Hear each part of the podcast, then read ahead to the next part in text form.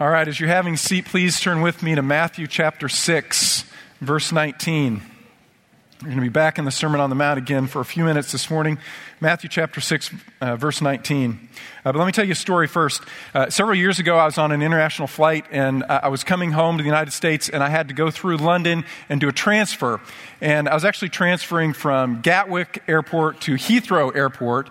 And the airline had booked me way too tight. I mean, it was physically impossible for me to get off my plane, get my bag, get a cab over to the other airport, and make my flight. And so, lo and behold, I missed the flight, right? But the airline stepped up and they put me in a nice hotel that evening. Next morning, I arrived at the airport. I was given my seat assignment, and lo and behold, I was bumped up to business class. And I was like, oh man. I, you know, I went in and I got not just my seat, but really my bed, right? It was just, it was amazing. First, last, only time I've ever actually flown business class, but as I reclined, I thought, this is what I was made for. God, God designed me to be in business class or first class or whatever, right? You know, because back in that in the day, uh, you know, the common people, you, you, had to watch the movie that everybody watched on the screen. But you know, back in the day, only if you were in business class or first class, I got to pick my own movie. I, I, could ask for food at any time I wanted it, and all the drink that I wanted at any point in time. And I, I got to lean back and basically had a bed and slept the whole thing. Oh, this is awesome! I love this. So you know, next flight I got on, I checked what would it cost to upgrade. Never mind. But, but I wonder for you, if you were ever invited to move up to first class or stay with the common people in coach, what would you do? Of course, you, you, you'd be insane, right? We were, we were made for first class. All of us. We were made for that, right? We, there's something in us, we long for the best. And that's natural. We long for the best that life has to offer. And in fact, God wants the best that life has to offer for us. Sermon on the Mount actually begins that way. Jesus says, Blessed are those who, that is, blessed, happy, fulfilled, getting the most out of life are those who do the following things, who have the following attitudes and the following practices. In other words, Jesus wants what is absolutely best for us. He just wants us to have the best in the right way and at the right time. Right? The same applies to wealth. God wants us to be wealthy. He just wants us to be wealthy in the right way at the right time. In fact, in the Sermon on the Mount, uh, 11 times Jesus talks about reward or treasure. We want God's best, including wealth. God wants us to have his best, in, including wealth, but at the right time and in the right way. And so, in the Sermon on the Mount and really throughout the Gospels, Jesus gives a lot of instruction on wealth. In fact, one out of three parables that Jesus told was about wealth. So, we're going to read together some of Jesus' wisdom on wealth, beginning in Matthew chapter 6 and verse 19. Jesus said, Do not store up for yourselves treasures on earth, where moth and rust destroy and where thieves break in and steal. But store up for yourselves treasures in heaven, where neither moth nor rust corrupt, and where thieves cannot break in and steal. For where your treasure is, there will your heart be also. Jesus says this first Wealth is a window to your soul. It's not the only window to your soul, but it is one of the most revealing windows to your soul. Your attitude toward wealth reveals what you truly love and what you truly value, what you truly trust in, what you truly believe will make life fulfilling and worthwhile. Several years ago, a man named uh, David McConkey wrote a book on wealth. Uh, it's called Money the Acid Test. And he said this Money, most common of temporal things, involves uncommon and eternal consequences. Even though it may be done quite unconsciously, money molds men in the process of getting it, saving it, spending it, and giving it. Either the person becomes master of the money or the money becomes the master of the person. Our Lord takes money, as essential as it is to our common life, and makes it a touchstone to test our lives and an instrument to mold people into the likeness of Himself. So, this morning, actually, what we're going to talk about is not money but worship. Because money can be something that we worship or something that we use for worship. And in the process, it will mold us or change us, right? Worship is ascribing worth to something. Worship is saying that thing is valuable. It is valuable to me. It is, it's a source of joy and fulfillment and happiness. That is worship, ascribing worth. And whatever we worship will change us, in a sense, into its image. In uh, 1 Corinthians chapter 3, verse 18, Paul says, uh, But we all, with unveiled face, beholding as in a mirror, right? Beholding, worshiping, meditating upon the glory of the Lord are being transformed into that very same image from glory into glory. That is, when we worship Jesus Christ, when we say we value him above all else, we believe that He is the source of joy and happiness and value and worth, and we put Him most high in our thoughts and our, our dreams and our imagination we gradually become like Jesus when we worship Him and we value His character, His personality, and what He values. That shapes us, that molds us. Notice what uh, this man, David McConkey, says about money the same way. It says, Money molds men in the process of getting it, saving it, spending it, and giving it. That is, if we worship Jesus, we become molded into His image. If we worship something other than Jesus, including money, we will be molded into its image. It will change us for the worse. And notice what Jesus says here in verse 22 The eye is the lamp of the body. So then, if your eye is clear, your whole body will be full of light. But if your eye is bad, your whole body will be full of darkness. If then the light that is in you is darkness, how great is the darkness? Now, I imagine some of you have read that verse many times, and every time you go through it, you go, What? There's some really confusing metaphors in there. So let me unpack this a little bit. Jesus says the eye, of the, lamp, the eye is the lamp of the body, meaning the, the eye is the thing through which we perceive and understand, we receive, but also it's what we use to fix our attention on something. And he says, if your eye is clear, literally, if your eye is single, that is, if what you fix your attention upon, your affections upon, is single, that is Jesus, your whole body will be full of light. That is, your whole life will come into order. On the other hand, if your eye is bad, literally, if your eye is evil, which is an idiomatic expression for greed, right? If your eye is set upon things, you say, I don't have it, but I must have it, because that's where life is. Then he says, your whole body will be full of darkness. If then the light that is in you is actually darkness, how great is that darkness? That is, if you are loving and longing for something other than Jesus, it will bring darkness into your life. It'll change you. It'll change you. Now, Jesus is not saying that wealth is bad, that having wealth or enjoying wealth is bad. What he's saying is loving wealth is destructive. What he's saying is loving wealth is destructive. So, verse 24 no one can serve two masters. For either he will hate the one and love the other, or he will be devoted to one and despise the other. You cannot serve God and wealth. You must divide your time. Right? Life on earth requires you to divide your time. You, you spend time uh, at your job, you spend time with family, you spend time worshiping, you spend time serving, you spend time in a variety of ways. You divide your time. That's required in life. But something must sit at the very top of your ladder of affections. There can't be two things. And so, if you place job at the very top of your affections, then you will make decisions about how you worship and how you spend time with your family or not based upon your first love. Right? That will be your highest priority, and it will affect all the decisions you make about all the other ways that you spend your time and your money and your resources. And God has given us a hierarchy. He said, No, the hierarchy needs to be this your love of God, your love for your family and your friends, the people around you, and then your love for your work. Because if you love your work more than you love your family, you will cause your family to make sacrifices it shouldn't make. On the other hand, if you put family above God, you'll make choices for your family before you make choices for God. If you put God first and realize, no, family is not the highest priority in life, love for God is, which I would argue Christians, evangelical church, we often put the family even, and we worship the family even above God, but that's not where it belongs. Right? The family is a servant to God. And so we make decisions about our family based upon our love for God first. We make decisions about our job based upon our love for our family and our love for God. But if anything usurps our love for God, all of our life will become darker. Again, he's not saying wealth is bad. He's saying wealth or any other thing cannot usurp your love for God, or your life will suffer. So, Jesus says, don't treasure foolish treasures. Okay, don't set your heart upon things that are not as valuable as God. Read with me again, chapter 6, verse 19.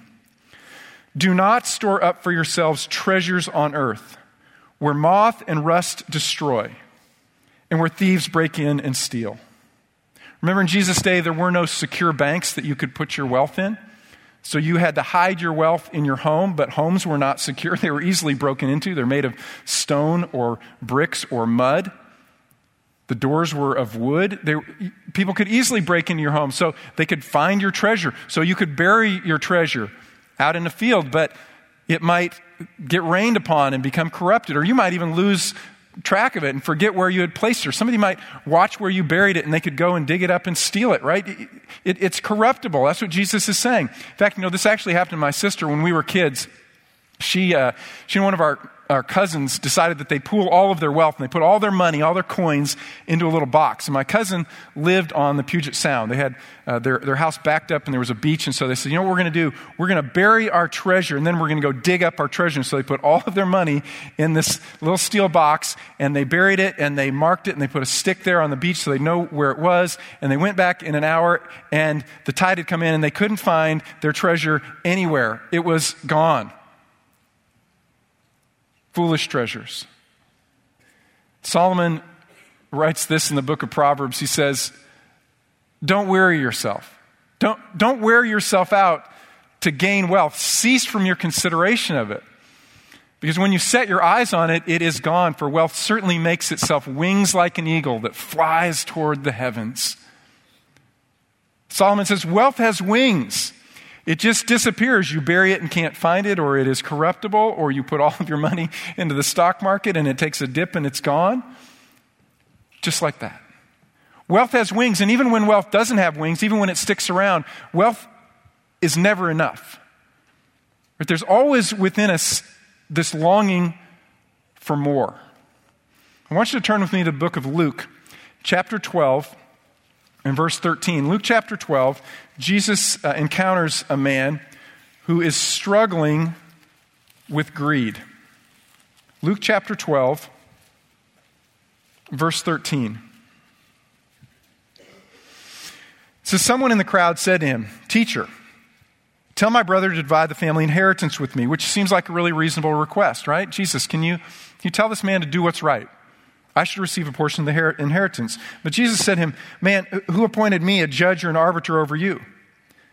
But then he said to him, Beware and be on your guard against every form of greed.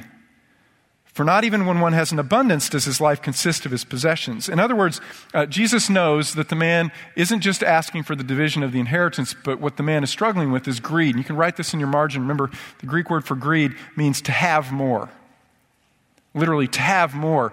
Greed is being discontent. Greed is the opposite of contentment. Contentment says, What I have today is enough. It's enough for me to have a joyful life today. It's enough for me to be satisfied today. Today, what I have is enough for me to share, for me to give of myself. I, I can be content. Greed is, exa- is the exact opposite. What I have today, whether it's wealth or possessions or relationships, it's not enough. I have to have more. Jesus says the problem in this man's heart is that he has to have more. What God has given him is not enough. Don't treasure foolish treasures because the wealth that you have will never, in fact, be enough. Anybody here? Uh, oh, I have a quote for you. Let me give you this quote first. Oh, Sir Frederick, Frederick Catherwood once said Greed is the logical result of the belief that there is no life after death. Greed is the logical result of belief that there is no life after death. I have death. I have to have more now because I'm not anticipating getting more later, right? Anybody in here believe in life after death? Go ahead, be courageous. Anybody? Good. I guess. Hoping for a little more enthusiasm. Yeah, absolutely. Uh, anybody in here ever wrestle with greed? Anybody ever in here ever wrestle with honesty? Yeah, uh huh. Because I, yeah, I saw, I saw some hands stay down. You can't tell me there hasn't been a time when you said, I need more today of whatever. That's greed. I don't have enough today. My life isn't all that it should be today. And so I am demanding more. Right? So greed is the logical result of the belief that there is no life after death. In our minds, we say, of course there's life after death. We're in a Bible church. We raise our hands, and, you know, if not in worship, at least we can, for an idea, we'll raise our hands and say, I believe that. In our minds, but not in our, our hearts often. In our hearts say, I've got to have more. So notice how Jesus exposes the man's heart with this parable. He says, There was the land of a rich man, and it was very, very productive. So the man began reasoning, saying to himself, What shall I do since I have no place to store all my crops? Man, I'm just, I'm so wealthy. And he said, This is what I'll do. I will tear down my barns, I will build larger ones, and there I will store all of my grain and my goods. And then I will say to my soul, Soul, you have many goods laid up for many years to come. Take your ease, eat, drink, and be merry. Then I can be content. Right? Would he then be content? No, he wouldn't because he has a greedy heart. He would get to that point and he would not be content. He would, in fact, long for more. How much more? Well, there was an interesting survey done a few years ago uh, among Americans, and this is what the, the data showed. It showed for people who are living at a fairly, fairly low level of income, about $25,000. It's a pretty low level of income in the U.S. They were asked, How much would you need to experience the American dream? And the response on average was that they would need 54,000. Right? They're at 25,000, but if they had 54,000, they could experience the American dream. They asked the same, same thing to people who had an income of about 100,000. What would you need? And they responded that they would need 192,000. In other words, for Americans, all that we need to be content is double. Then, then we'll have enough. Right? No, because a greedy heart always wants more. Nelson Rockefeller was once asked, How much is enough? And his response was this just a little bit more. Just a little bit more. Notice the application that Jesus makes of the parable, verse 20. But God said to him, You fool, this very night your soul is required of you, and now who will own what you have prepared? So is the man who stores up treasures for himself and is not, in fact, rich toward God. Don't love foolish treasures. Why? Because it's gone. Wealth has wings. Because whatever you have, if you're greedy, it just will never be enough. And because greed destroys your soul. Right? Love for wealth will destroy you. I want you to turn with me to the book of 1 Timothy chapter 6 and verse 9. 1 Timothy chapter 6 verse 9. Paul writes, "But those who want to get rich fall into temptation and a snare and many foolish and harmful desires which plunge men into ruin and destruction." For the love of money is a root of all sorts of evil, and some, by longing for it, have wandered away from the faith and pierced themselves with many griefs. Wow, that's pretty graphic language, isn't it? He says, Those who want to get rich plunge themselves, right? It's the word for drowning.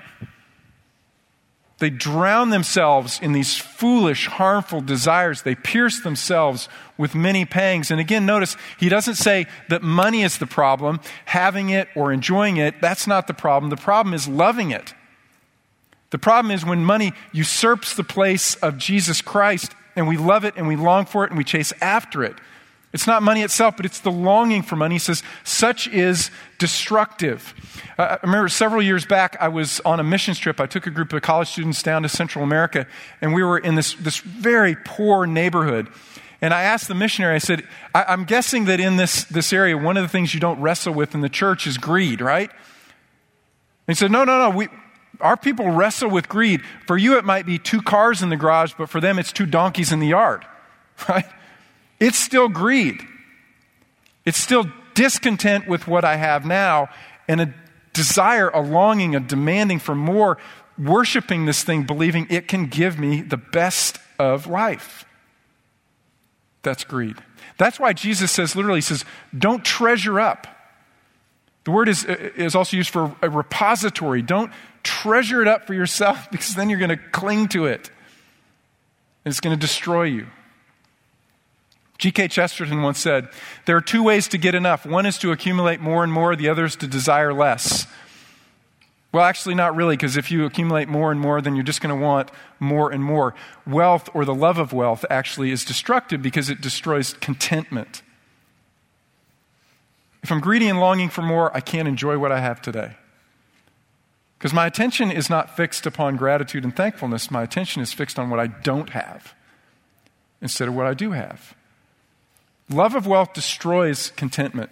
Love of wealth entices us away from faith. Read again verse 10. It says, The love of money is a root of all kinds of evil.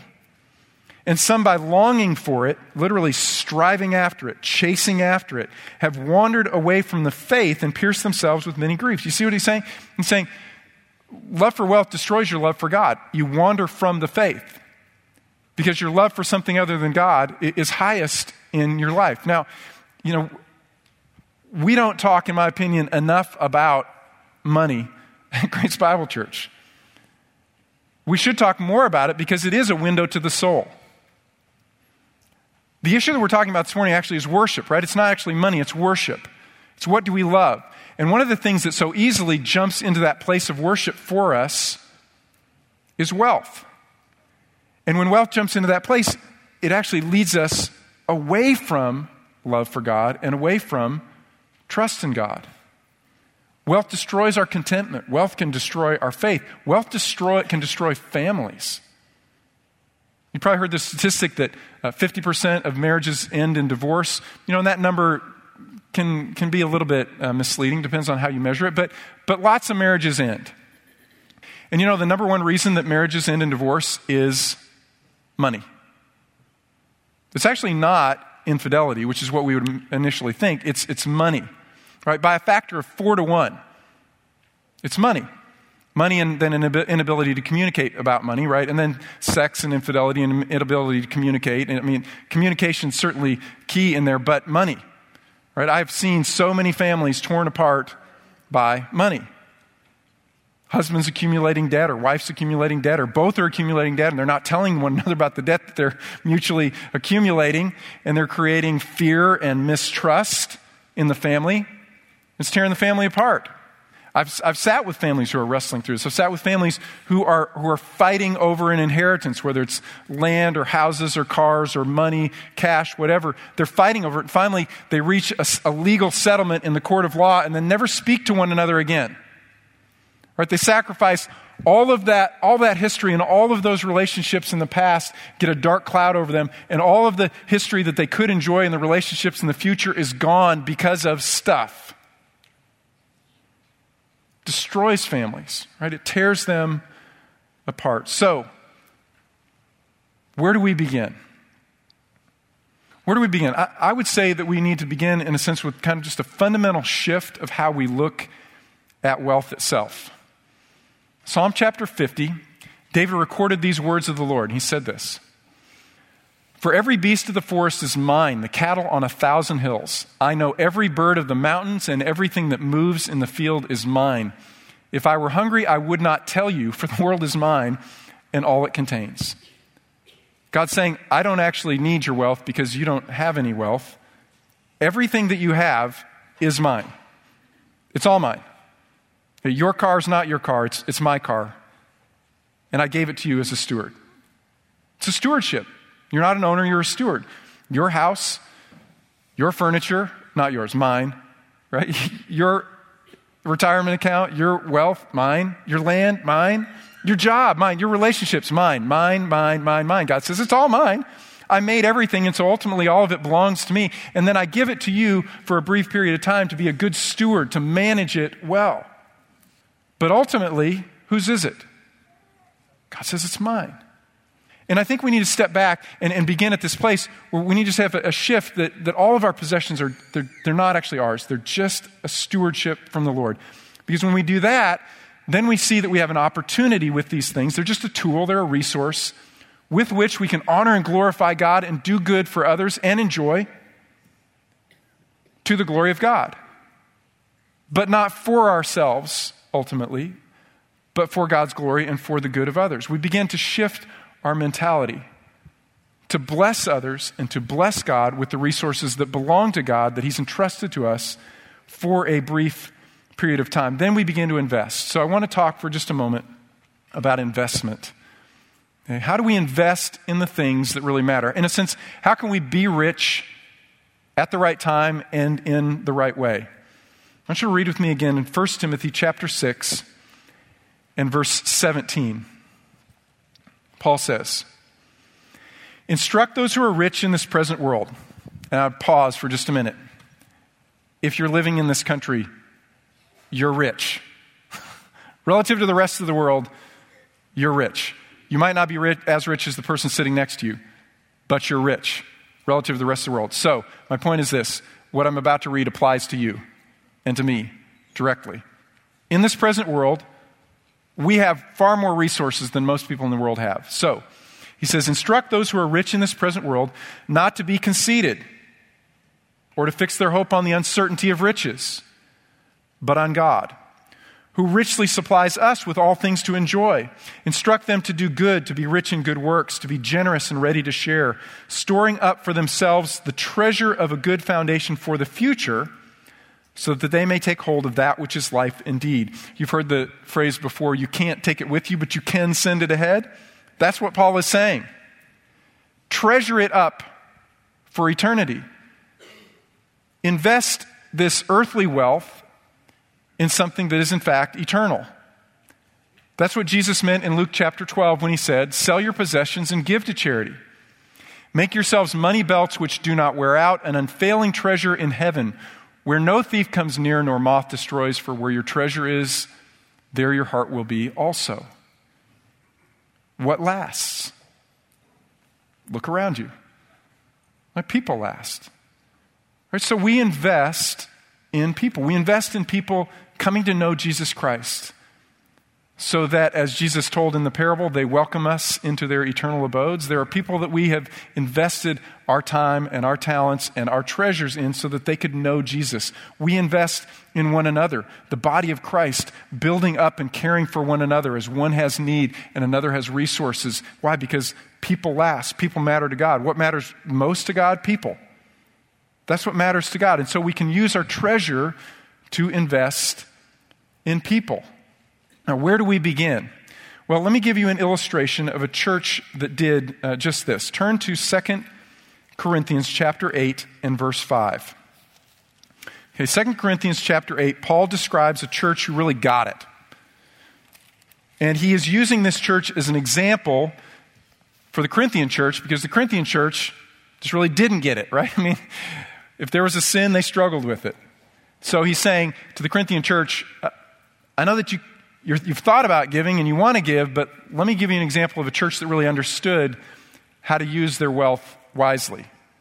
Chapter 8, 2 Corinthians, verse 1.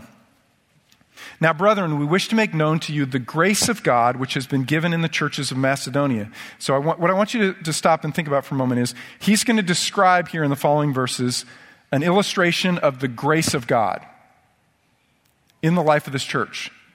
So, how was the grace of God manifested in the life of this church? Verse 2 That in a great ordeal of affliction, their abundance of joy and their deep poverty overflowed in the wealth of their liberality. For I testify that according to their ability, and actually beyond their ability, they gave of their own accord begging us with much urging for the favor of participation in the support of the saints. And this, not as we had expected, but they first gave themselves to the Lord and to us by the will of God. So, how did God manifest His grace in the life of the Macedonian church? Through poverty. I think of grace, I go, blessing. I get bumped to first class. That, that, Paul says, no, the grace in their lives is that they had poverty and they had an opportunity out of their poverty to trust me and to sacrifice and give. And they learned that their joy was not in their wealth, but in me and in others and in giving and serving. Paul says that was actually grace in their lives because it stretched them. It made them whole, complete people, blessed people. That was the grace of God in their lives. Paul says this is a church who really understood what it meant to invest wisely. Remember, we're, we're actually not talking about wealth this morning, we're talking about worship. And we will either worship our wealth or we'll worship with our wealth. And so, what we need is we need habits, practices that begin to turn our heart so that our heart doesn't set its affection on things that are worthless and are corruptible and decay or disappear, but instead we set our heart on the one thing that matters Jesus and what Jesus values, the people around us. And we need habits of our heart to change our heart, to mold us to love what Jesus loves. So I'm going to give you uh, five ideas, right? Five practices for what we can do with our wealth that will kind of turn our heart and change our heart, right? Transform us. The first is this start worshiping right now. That is, start worshiping with your wealth right now. And you may say, but I don't have much to give. Okay, just give a little. What we're trying to do is we're trying to start a habit of the heart. So just give a little. You remember the story uh, that, or the, the um, observation that Jesus made when he was in the temple. Rich people are coming in and they're throwing in all their coins, right? And there's probably this copper receptacle and it's clang, clang, clang. And the disciples are going, wow, that's amazing. Look at the, how generous those rich people are. And then this widow comes in, they've kind of lost track, and she puts in two copper coins. And Jesus said, Did you see that? And they go, See what? That widow, she, she put in two copper coins, and you know that she gave more than anyone else. Disciples were like, Well, he's a carpenter, not an accountant, whatever. She said, No, you're forgetting something. God owns everything, and God doesn't need your wealth. God wants your heart. And so when she came in, she gave out of her poverty. She gave sacrificial just because she loves God. They gave out of their abundance to show off. And God says, whatever, I don't really need that, but I want that.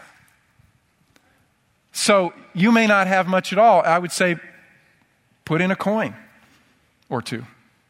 Right? Start small. Just begin to, to build that habit. Or, you may say, you know, but I'm, I'm in debt right now and I'm working my way out of debt. Okay, well, give your time sacrificially this week, or give a possession that you treasure, or loan it, or share it, or do something that begins to start this week that habit of seeing yourself as a steward of resources who can give them away and share them, right? So start worshiping with your wealth now. Second, worship regularly with your wealth, consistently with your wealth.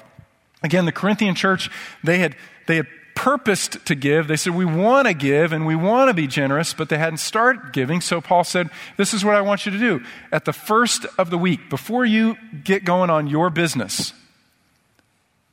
set something aside.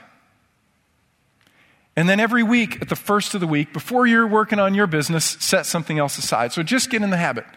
Consistently, regularly, just like we sing praises and we spend time in the Word, we set money aside because it reminds us that God owns everything, and we put it aside regularly, consistently. It becomes eventually a habit of our heart. Third, learn to worship generously. Hey, learn to worship generously. Read with me in 2 Corinthians again, chapter 8, and verse 3.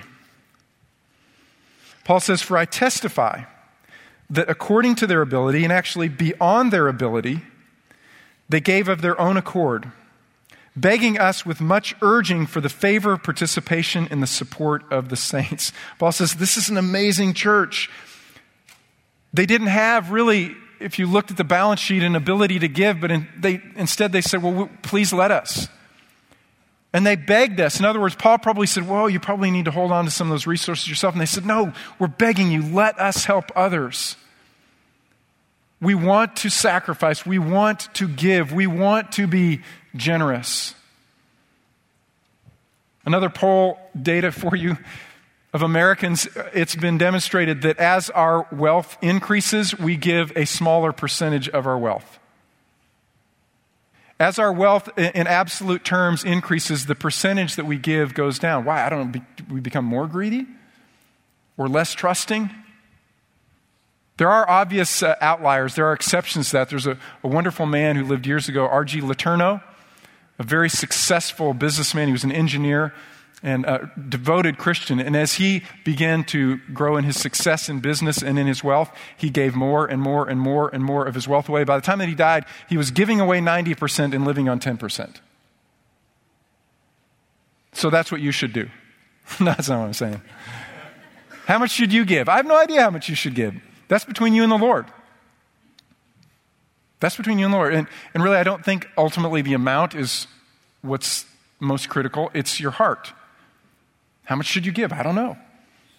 I do want to share with you one of my favorite quotes, though, from C.S. Lewis. He said this I do not believe one can settle on how much we ought to give. I am afraid the only safe rule is to give more than we can spare. Because generosity is like a muscle, right? And you need to, you need to tear that muscle up a bit for it to grow in strength. It needs to be stretched. And maybe there are some of you who, are coming from a, a, different church background. You're saying, well, Brian, when are we going to talk about tithing? Okay, well, let's talk about tithing right now. Okay? Tithing, 10%. And you're saying to yourself, tithe, teach the tithe. We should give 10%. And I say, yeah, maybe. Tithing was an, an Old Testament concept, it was under the law. New Testament never mentions tithing for good or bad. Doesn't say anything about tithing. Tithing for the Jew was that, that first fruits of their wealth, they gave 10% immediately went to the Lord. But you should know that that's not all that they gave. But it wasn't 10% and done. They gave uh, free will offerings, which were just offerings because they love God. They would just bring things in because they love God. They gave to the poor.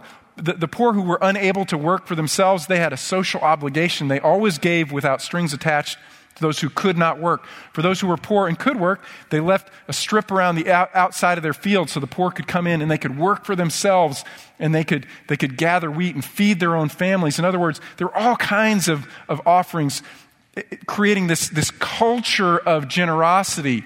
Not just 10%. I mean, 10% is easy to calculate. If you want to start there, great. If you want to start at 1%, if you've never given before, maybe that's where you start. What we want is that we want God to teach us to have generous hearts that we love to give and we love to share because we acknowledge God owns everything. Right? And we let God, in a sense, uh, grow our hearts. So I'm not going to tell you how much you should give. In fact, I don't want us to drift into legalism here because Paul also says this. He says, God has given us all things richly to enjoy.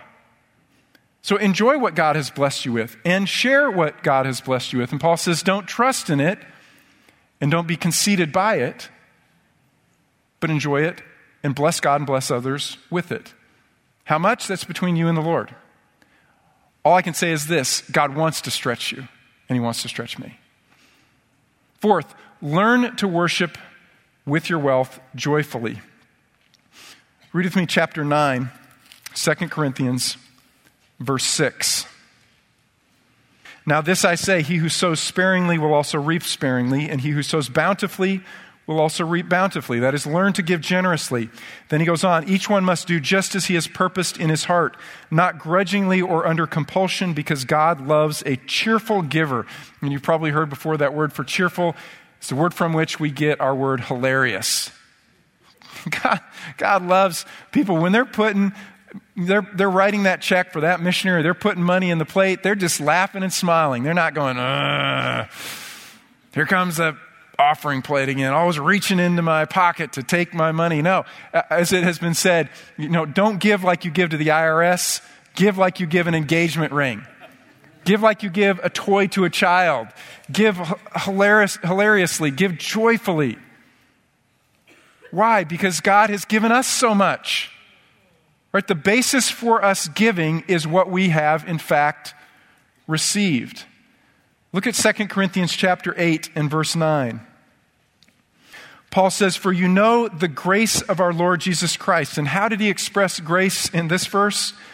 That though he was rich, yet for your sake he became poor, so that you through his poverty might become rich. In other words, this is the gospel people, that God took what was most valuable to him his son, his precious son, and, and intimacy and fellowship with him, and he sent him to earth to die on a cross, to bear the weight of the sins of the world, to be separated in some since I don't understand from the Father. He gave what was most valuable to him so that we could be made rich by Jesus. That's the gospel message, right?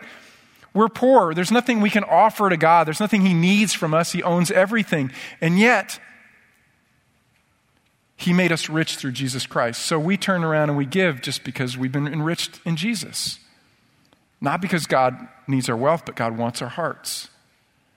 So we give and we learn to give more and more, and we learn to give joyfully and generously. And so I'd say to you this morning if, if you're here and you just wandered in and you, you don't come to church very often, you go, man, every time I come to church, they talk about money. I say, I'm sorry. We actually don't talk about it that often. Um, I think we should talk about it more because it reflects what we love. But if you came in and you go, oh, man, they're talking about money, they passed a plate in front of me, maybe you even put some money in that plate. You know, I'm going to tell you, uh, talk to our deacons afterward and you can get your money back. Really. Because I wouldn't want you to come in and, and feel like the point of church is that they take things from me, but that you receive. Because I don't think you really understand the kind of giving that God wants from us until you first received Jesus. Right? So don't, don't give anything until you first received. Because the gospel is this God's given more, far more than we can ever give. In fact, God's not asking us to give back to earn anything from Him. He just wants us first to receive a free gift, absolutely free, no strings attached, which is the most valuable gift. It's the gift of eternal life. It's in Jesus. You can't earn it through your good works or the amount that you give to charity or anything like that because you can't do enough. We're broken, we're sinful, fallen people, every single person in here, and yet God knows all of our brokenness, and He still said, You know, I value you and I want to rescue you. I value so much, in fact, I'm going to take what's most valuable to me I'm going to give it away. I'm going to give you my son. And so let me just encourage you if you've walked in here and you've never said yes to Jesus, you've never said, Jesus, I believe, thank you for giving yourself. Father, thank you for giving Jesus. Just this morning, receive. Just this morning, receive Jesus. And then when Jesus lives inside of you and you've been so enriched by him, your heart will be transformed and you'll begin to become that kind of person who wants to give generously, joyfully, consistently because you've been enriched by Jesus. Now, fifth, learn to worship with your wealth wisely. Okay, my giving portfolio, so to speak, looks kind of like this, right? It's, it's diversified. It starts with family. Paul says the person who doesn't care for his own family is worse than an unbeliever. It's a bad testimony when others are having to take care of my family. So I need to provide for my family, which doesn't always mean that I just give to extended family members without any condition because that might not be wise. But it does mean that I provide for the needs of my family. I have a priority, a priority obligation to provide for my own. Second, uh, wherever you worship, wherever I worship, that's where we need to be investing. Or wherever you want to see the church planted so others can worship, invest in the local church. Galatians chapter 6, verse 6 says this The one who is taught the word is to share all good things with the one who teaches him. Now, and I read that, I go, wow, it just sounds so self serving, but I go, well, there it is. Paul wrote it. So we give where, where we receive. Or we give where we want to see others receiving, where we want to see the church planted. Believers in need. The church should take care of the church. Later in Galatians chapter 6, Paul says, So then, while we have opportunity, let us do good to all people, but he says, especially as a priority to those who are of the household of faith. It's a really beautiful thing when the church takes care of the church and the outside world looks in, they go, Man, I, I want to be a part of that. And I will tell you, church, let me, let me praise you. Our, our church is so generous to people within the body who are, are suffering. We have a, a fund, a fund, it's called the People in Need Fund, and it is always amply supplied. When someone comes in from our body and they've lost a job and you know, maybe they can't pay a bill or there's a financial hardship because of an illness or, or, or whatever. Somebody gets, gets sick and, and they need their lawn mowed. I mean, I've seen our home church groups and our adult Bible fellowships. I've seen this fund be generously stocked. Our church takes care of its own, and that's a beautiful thing. And the outside world looks in, they go, wow, look how they love one another, not just in word, but in deed. Okay, we, we are supposed to, to give for one another. Fourth priority is local needs. Oh, we're blessed. We're blessed as Americans, and I would argue this church on the whole. We have a lot of advantages. We have a lot of, of privileges. We have a lot of wealth, and there are people in our community that, that don't have what we have. So, can we solve all poverty? No, but can we solve some? Yes. So let's give because there's this really special place in the heart of God for those who can't defend themselves or provide for themselves. Right? The poor, the widow, the destitute, the orphan, the ones who can't provide for themselves, we give. And so we have community partnerships. And I know many of you give your money, but you also give your time. Ministries like SOS or the Bridge or these different ministries that are doing good, or uh, our Youth Impact Ministry works with kids who are from disadvantaged families. We try to invest in those lives. Why? Because that's a reflection of the heart of God. And then the nations. Right? The, the image that we have of the body of Christ in Revelation is that there are men and women from every tribe, tongue, and people and nation surrounding the throne. It's this beautiful mosaic of all ethnicities. That's the church. That's what God loves. God's not American. He's not, you know, he's not committed to one nation or one ethnicity. He's not black or white or Hispanic. He loves people. He made people different. He's creative and he wants all of them around his throne. And so I invest in missionaries who are making disciples or planting the church and are doing it effectively because I want to invest my money wisely. And I would say to you the same thing. You know, sit down and evaluate. How are you giving? Where are you giving? And are you doing it well? If you have, uh, if you have kids, sit down with your kids and talk about uh, where you give and how you give. Right? Challenge them to begin to see that what we have is not our own. Right? It's a stewardship from God that we have to give. Right? Those are five application points. Um, let me give you one more. Uh, let's, let's collect another offering. I'm just kidding. Um, we're not going to do another offering. All that I want you to do is I want you to take 15 minutes today. Don't wait till tomorrow. If you're single, you do this by yourself, or you can do it with roommates. If you're married, do it with your spouse. If you have kids, do it with your spouse and your kids. And sit down and talk about where your heart is toward what you own. Do you see it as your, your own, or do you see it as stewardship? And how do you give? And where do you give? And is God calling you maybe to give more? Is God calling you to start giving? I want you to do that. Do it today before your week starts. And you get busy on your own stuff. Just 15 minutes, sit down and evaluate. Am I generous? Am I joyful? Am I being stretched? Am I wise in the use of the resources God has given me?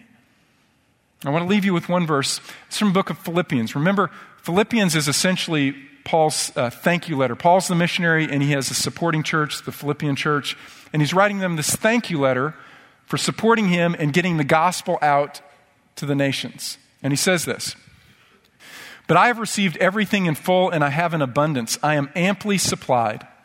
Having received from Epaphroditus what you have sent, and notice how he describes it a fragrant aroma, an acceptable sacrifice, well pleasing to God. It is, it's an act of worship. It's an act of worship. Let's pray. Father, I pray that you would uh, bend our hearts and mold our hearts and make us into people who just love to give because that's who you are. You're a God who gives and gives and gives beyond what anyone could ever give back to you. And I pray, Father, that we would become such generous people because we have received richly in Jesus Christ. It's in His name that we pray. Amen. God bless you. Have a great week being generous. We'll see you next week.